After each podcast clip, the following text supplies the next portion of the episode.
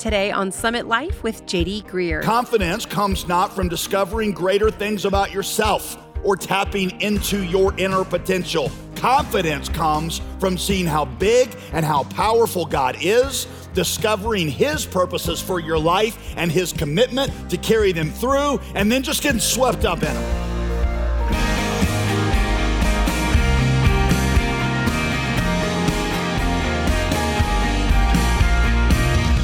Welcome to Summit Life, the Bible teaching ministry of pastor, author, and theologian JD Greear. As always, I'm your host, Molly Vidovich. Have you noticed lately that lots of people look to self help methods to boost their confidence? How many social media accounts are dedicated to telling you how to be a better person? There are countless books, seminars, and programs promising to help you unleash your inner potential it's quite a business these days, to the tune of over $10 billion a year. But today on Summit Life, Pastor JD teaches us that we can't manufacture true confidence. Real confidence can't come from inside us. So, where does it come from? Let's find out as Pastor JD begins today's teaching called But I Am Not Enough. Today, I want to show you from Exodus 3 how the universal experience of insecurity insecurity. I mean that feeling inside of you that you are not enough, not enough to face life's challenges, how that comes from a view of God that is too small. I tell the story of experiencing insecurity one night when I found myself standing face to face with a group of convicted felons. I am referring to a meeting that I had with some of our brothers in the prison ministry. One of them told me in this meeting that he'd always assumed that as his release day approached, that he would just be overwhelmed by feelings of excitement and anticipation as he's getting ready to restart his life. He said, he said, but you know, as this release day approaches, and they're gonna just open the doors, and I'm gonna be able to walk out a free man. He said, what I'm feeling is not excitement and anticipation. What I feel, he says, I feel overwhelmed by fear. He said, what if I don't have what it takes to function in the real world anymore? I mean, look what I did the last time. I messed it up. And what if, if now, you know, what 10, 15, 20 years later, what if I don't have what it takes to succeed? What if I just mess it up again? Insecurity is that voice inside of you that whispers, I am not blank enough. And you figure out what goes in that blank. In fact, just ask yourself, what most often goes in that blank for you? I am not good looking enough. I'm not athletic enough. I'm not young enough, smart enough, funny enough, spiritual enough. Maybe you just got hired for a job and now you're not sure you can do it. And what's worse is you're pretty sure nobody else thinks you can do it either. And so you're sure that you're pretty sure that when you see other people, you know, gathered around the water cooler at work and they're laughing about something, you're almost positive that it's you that they're laughing about. Or maybe you just embarked on some new phase in your life. You just became a mom. Or maybe it's a new chapter in your career. Or maybe you're going into retirement and you're just not sure if you've got what it takes to really succeed in this chapter. Y'all, every parent that I know feels like this because there is nothing that destroys your sense of self competence like having a child. I heard a guy tell me one time that the only possible way, it was a mentor of mine, he said, JD, the only possible way for you to be happy as a parent is to lower your expectations on everything. Maybe you just started dating somebody and you're not sure if you measure up to their family's expectations. Uh, one guy told me, he said that every family dinner I go to feels like a tryout, like I'm being interviewed. I feel like at some point they're gonna excuse me from dinner and they're all gonna have a vote as to whether or not I get to stay around as a part of the family. Some of you are married, by the way, and you still feel like that's happening at these family dinners, right? Now, I know of one guy who told me that a girl broke up with him because she said he was too insecure. And he said, JD, what am I supposed to do with that? I mean, if I was insecure before and then she breaks up with me because I'm insecure, where does that leave me now? Maybe you feel like God has called you to a ministry that you just feel utterly incapable for. I talk to a lot of our church planners and a lot of our missionaries who actually are listening right now, and they say, That's totally me. I, I, you know, I answered the call, and then I got here and felt like I didn't know what to do. I felt like I just felt overwhelmed by the possibilities and impossibilities. See, all of us at some point experience insecurity. In fact, in the age of Instagram and Twitter, I think this problem is a thousand times worse because no matter what I do, there's always somebody out there doing it better. I refuse to go on Twitter and Instagram on Valentine's Day because no matter what I do for Veronica, I'm like, I'm happy because I got her a dozen roses and took her to her favorite restaurant. But then there's some friend of mine from college that got his girl a pony and took her backpacking through Europe. And I'm like, oh, please don't let my wife see that. Well, see, Exodus 3 opens up with Moses as a pretty insecure man. He'd started out life pretty secure. He was a good looking guy with a lot of confidence. He had a high paying job. He was Pharaoh's adopted son. But then, but then in his early 20s or so, he felt like God was calling him to do something. Namely, he thought God was leading him to deliver Israel out of Egypt. And so when he tried it, things went bad. The Jewish people mocked him and rejected him. Pharaoh, his adopted daddy, disowned him. And then he ended up killing a man. Now, y'all, that's a bad day at work, right? Can we not agree? Everybody hates you, your boss fires you, and you kill somebody on the way out to the parking lot. That's a bad day. Well, Moses flees into the desert where he ends up marrying a nomad girl and spends the next 40 years tending the sheep of her father. I mean, talk about a life fail. Yo, when you're in your early 60s and you're tending your father in law sheep and still living in his basement, that is a serious failure to launch. Exodus chapter 3, verse 1, that's what opens up this chapter. Now, Moses was tending the flock of Jethro, his father in law. You just should read that and then read in your Bible, right? Life fail right there. And he led the flock to the far side of the wilderness, and he came to Horeb, the mountain of God. There, the angel of the Lord appeared to him in flames of fire from within a bush. Moses saw that though the bush was on fire, it didn't burn up, so he turned aside to go see it. Moses thought, I will go over and see the strange sight. Why the bush does not burn up? And God called to him from within the bush, Moses, Moses. And Moses said, Here I am. Do not come any closer, God said. Take off your sandals. For the place where you're standing, Moses, is holy ground. Then he said, I am the God of your father, the God of Abraham, the God of Isaac, and the God of Jacob. At this, Moses hid his face because he was afraid to look at God. The Lord said, I have indeed seen the misery of my people in Egypt. I've heard them crying out because of their slave drivers, and I am concerned about their suffering. Uh, so I have come down to rescue them from the hand of the Egyptians. So now, Moses, go. I'm sending you to Pharaoh to bring my people, the Israelites, out of Egypt. But Moses said to God, Who am I? Who am I that I should go to Pharaoh and bring the Israelites out of Egypt? Now, hold on just a second. When did the conversation turn to Moses?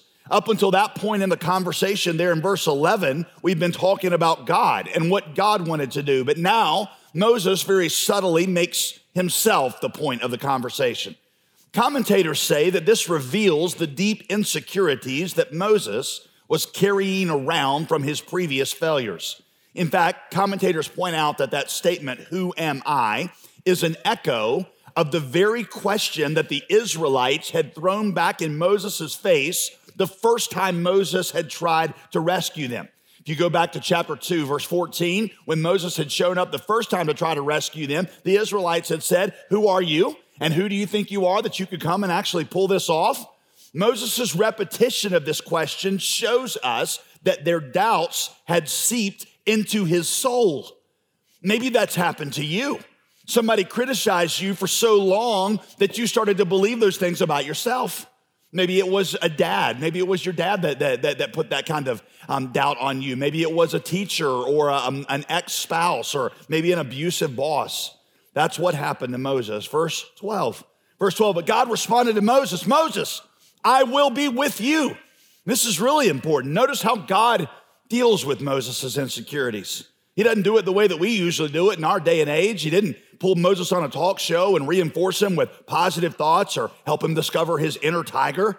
And Moses, visualize yourself walking into Pharaoh's court and, and, experience the feelings of taking Pharaoh down. Now look into the mirror again and say, I am Moses. None of that. God just subtly shifts the narrative back to himself. He says, Moses, I will be with you. Why are you talking about you for? You see, that's because this, and write this down. That's because confidence doesn't come from a better assessment of your potential. Confidence comes from a clear view of God. So God doesn't start talking about Moses and say, Moses, you're just not seeing yourself the right way. He says, Moses, right, eyes here, look at me. Moses still doesn't get it, so he keeps talking about his deficiencies. Notice verse 13. Moses says, Well, what if this happens? Or what if that happens? What should I do? What should I do then? Verse 14, kind of humorous. God totally ignores Moses' questions. Instead, he spends the next nine verses focused entirely on what he, God, has done, is doing, and plans to do. He says, Moses, this is not about you having what it takes. Moses, this is about me accomplishing my purposes. You've got a role in that, Moses, yes, but the power, the success in this, that belongs to me. Moses, I don't need you to be a victor. I need you to be a vessel. I'm the victor. I'll work through you.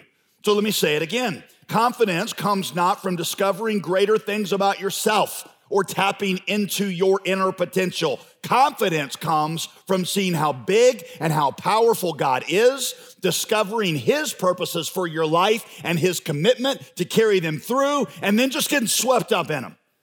It reminds me of the story I heard one time um, when I lived in Southeast Asia as a missionary. An older man who was a neighbor of mine told me a story that he said happened when he was um, in, you know, when he was 10 or 11 years old, at sometime in the 1950s. He said, he said there's a group of, of Southeast Asian fishermen from their country there that were discovered off the coast of, of their island, um, floating, hanging on to the wreckage of a ship. Uh, small ship, a small fishing vessel. And he said that the uh, Coast Guard rescued these guys, and um, these fishermen uh, complained about a cow that attacked them from heaven. And so they just, the, the, the, their version of the Coast Guard was like, surely this was some kind of drug deal that went bad, some kind of smuggling, something illegal. So they put these guys in prison and they printed the story in the paper. Well, this older man told me, he said, about a week later, um, a group of American servicemen very sheepishly came forward.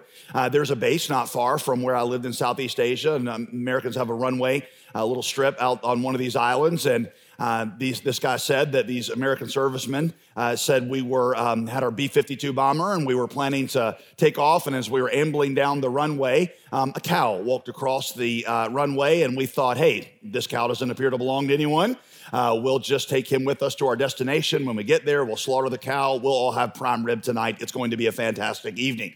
So he said, we didn't really have room, you know, up in the cockpit for the cow, so we put him in the bomb area. And says, when we crossed, you know, 10, 15,000 feet or whatever, something happened and the cow just lost his mind.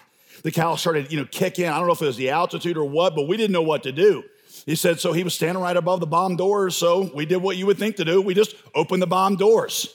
Now, I have no way of verifying whether or not this story is true, but this old man from Southeast Asia told me it was true. And if it is true, all I can think about is first, what was going through these fishermen's minds as they're looking up and they're trying to describe, is that a cow dropping to us from the heavens, right? And then I wonder what was like the last thing going through that cow's. I mean, these fishermen are like, we better move, you know, and the and the cow's like, um, you know, cow's like utter destruction ahead, you know, like this. And Sorry, I got to milk this analogy for all that it's worth.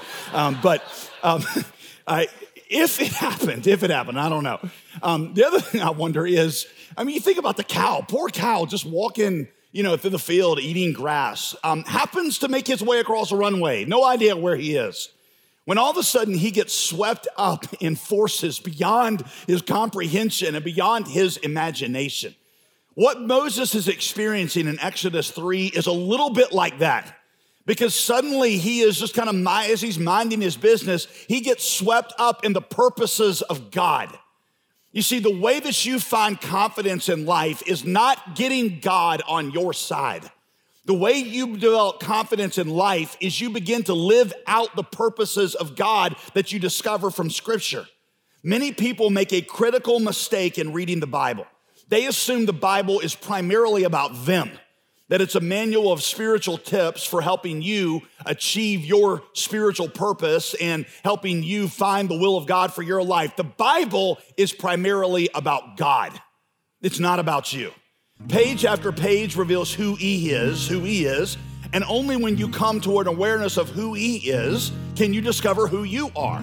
Only by becoming confident in His purposes are you ever going to be able to become confident in yours. Thanks for listening to Summit Life with JD Greear. You know what?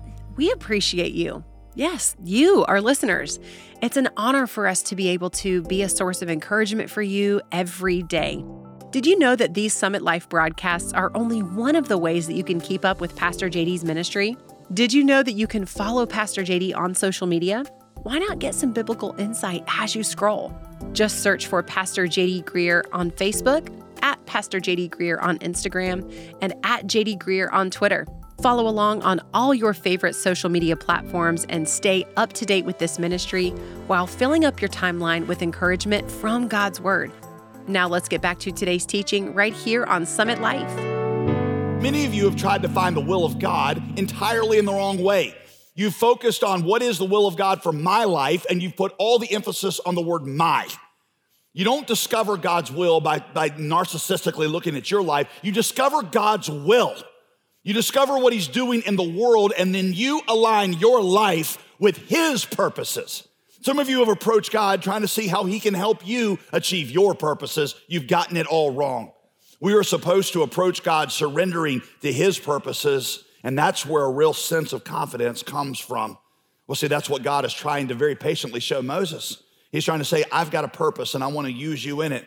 He, and he drives this point home by introducing to Moses a name. Verse 13 Moses said to God, Suppose I go to the Israelites and I say to them, The God of your fathers has sent me to you. And they ask me, What is his name? What shall I tell them then? God said to Moses, I am who I am. This is what you are to say to the Israelites I am, has sent me to you. The irony, of course, is that the name that God uses is not really a name, it's a verb. In Hebrew, it is haya, and it literally means I am, or it means to be. It's a cognate of the verb to be. Now, we write it now, we say it as Yahweh or Jehovah. That's how we usually um, transliterate it. What God is saying to Moses is Moses, I don't really have a name because I'm not like anything else you've ever experienced. I don't come from anywhere. I'm not going anywhere. I didn't have a beginning. I'm not going to have an end. I don't have needs. I don't require any help. I don't get tired. I have no limits. I am unbounded, unchanging, always and forever the same. And that means I'm not intimidated by Pharaoh, nor am I limited by Egypt's power. The burning bush is supposed to give us a glimpse of God's eternal, self sustaining nature. The fire that burned in the bush burned continually without burning up the bush. Well, see, fires need fuel, right? And when the fuel is consumed, the fire goes out.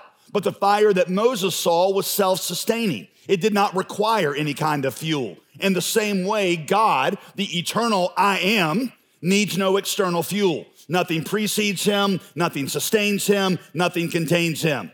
And so God says to Moses, If I, the eternal I am, the all sustaining one, is on your side, Moses, do you really feel like you need anything else?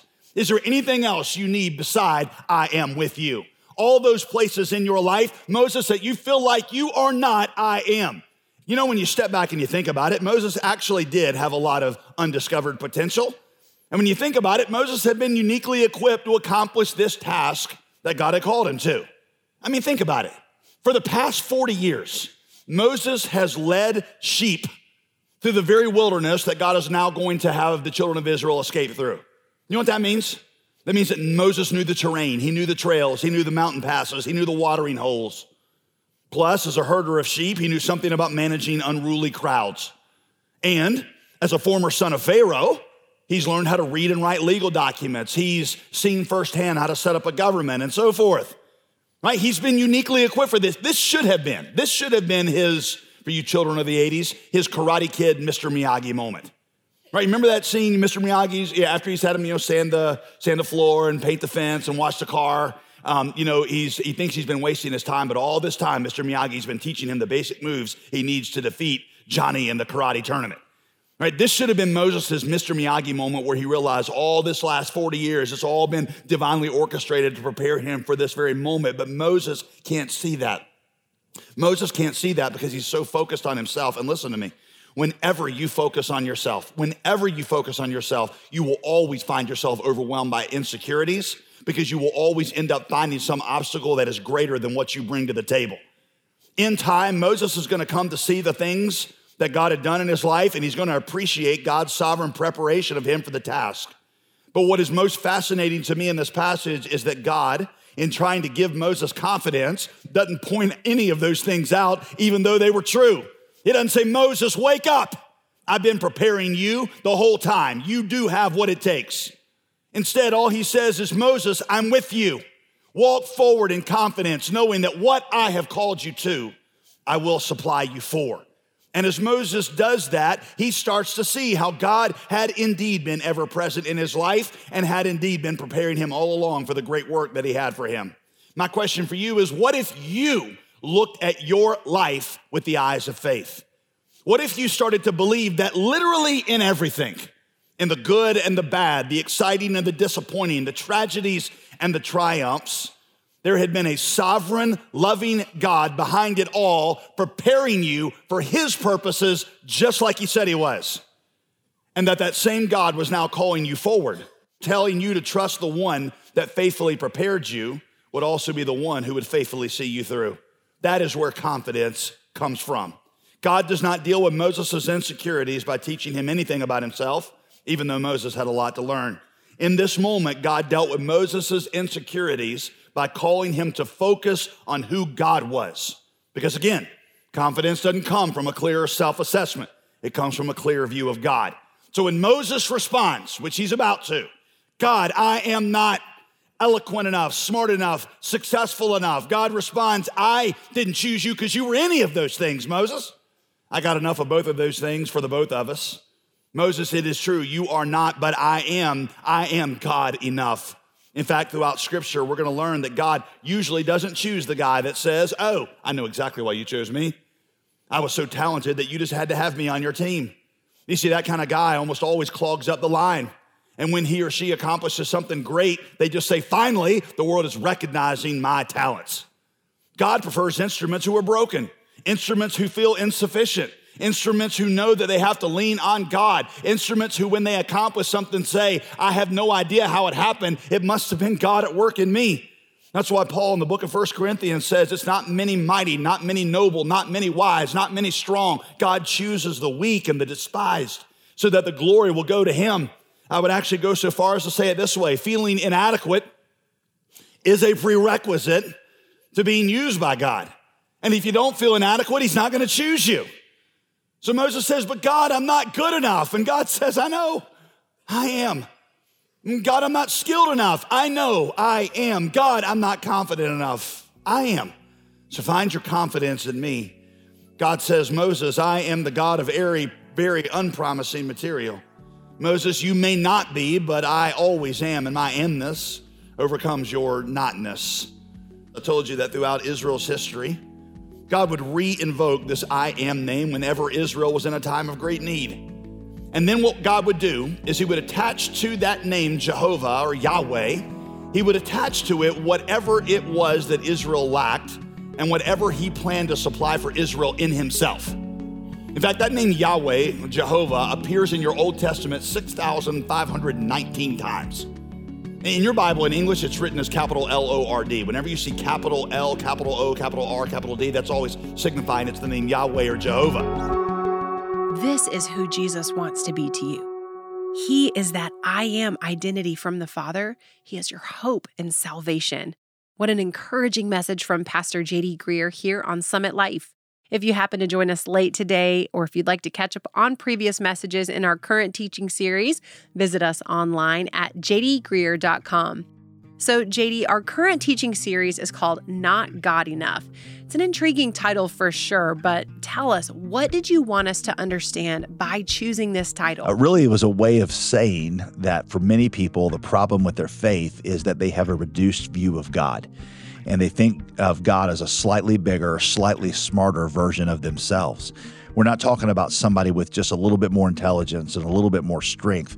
We're talking about somebody whose wisdom um, defies every category we try to put it in. So I'm excited to be able to share that with our Summit Life audience. Um, we're continuing to offer that resource along with it that I think is a great um, application of this is after you discover who God is, you got to tell somebody. This book, Sent, Living a Life That Invites Others to Jesus, explains how you can do that, how you can become the kind of person who effectively uh, reaches out to and shares Christ with others. We'd love to get you a copy of this resource. We'd love to start a conversation with you and have a relationship. What we do here at Summit Life is dependent on the generosity and the faith of, of people like our listeners. So head on over to jdgreear.com to find out about this and, and a lot of other stuff too. We'd be honored if you would support us with a financial gift of $35 or more. And as our way to say thank you, we'll send you a copy of Sent Living a Life That Invites Others to Jesus by Heather and Ashley Holleman. Today and tomorrow are the two last days to receive a copy of Sent with your donation, so be quick. To give today, just call us at 866 335 5220 or visit us online at jdgreear.com. I'm Molly Vidovich. Be sure to come back tomorrow as Pastor JD reveals the proven cure for insecurity. That's Friday here on Summit Life with JD Greear.